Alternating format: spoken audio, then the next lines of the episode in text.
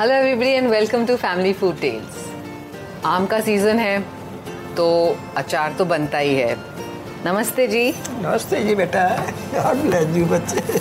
आज मम्मी आई हुई हैं हमारे साथ उनकी खास रेसिपी आपके साथ शेयर करने के लिए।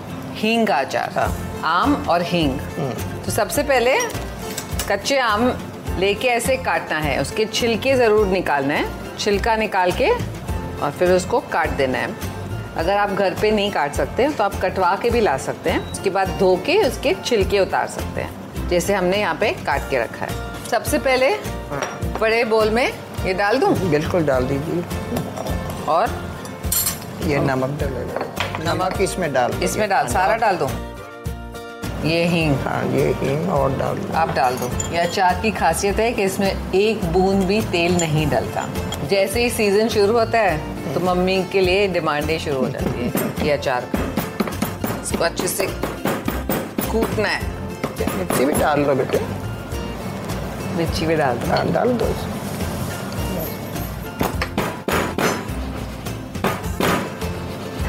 दो मिनट घुल जाएगी? भूल जाता है? हाँ घुल जाए। पानी छोड़ता है घुल जाए। अगर पूरा नहीं पिसता है उसकी चिंता ना करें। जैसे मम्मी ने कहा वो उसमें पानी छोड़ता है तो अपने आप घुल जाएगा। Like this Sochcast? Tune in for more with the Sochcast app from the Google Play Store. Mummy लोग तो हाथ से ही करते हैं। हाथ से करूँ कि चम्मच से? जैसे इससे कर लो बेटा। इतनी सिंपल रेसिपी है ना। अभी जो शेयर कर लिया है हाँ सबके साथ। हाँ जी। सबने तो रेसिपी सीख ली है। हाँ। बट मम्मी का हाथ का तो खाना ही पड़ेगा ना। जैसे ही सीज़न शुरू होता है मम्मी अपने बना के सब फ्रेंड्स को एक एक बॉटल हाँ वो भी खिला दो। ये देखो ऑलरेडी यहाँ पे बना हुआ है। पूरे सीज़न ये बनाते रहते हैं हम लोग और सबके घर में एक बॉटल भेज देते हैं।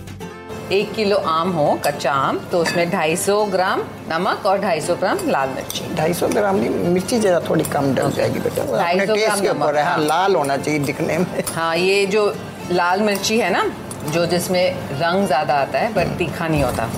बहुत ही ईजी रेसिपी है ना? मामा? छोटा होगा इससे डाल। ठीक है इससे डाल देते हैं। ये मैंने आपके साथ मम्मी की स्पेशल रेसिपी शेयर की है। ये कहाँ की है रेसिपी वैसे मम्मी? हमने तो सीखी बेटा सहारनपुर में सहारनपुर में। तो किसके साथ भी खा सकते हैं? हाँ हाँ किसी के साथ। पराठे के साथ। पराठे मठरी। मठरी।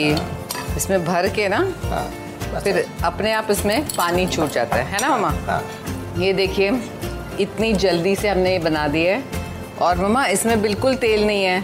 Okay then bye for now thank you मामा आने के लिए। ये आपके लिए।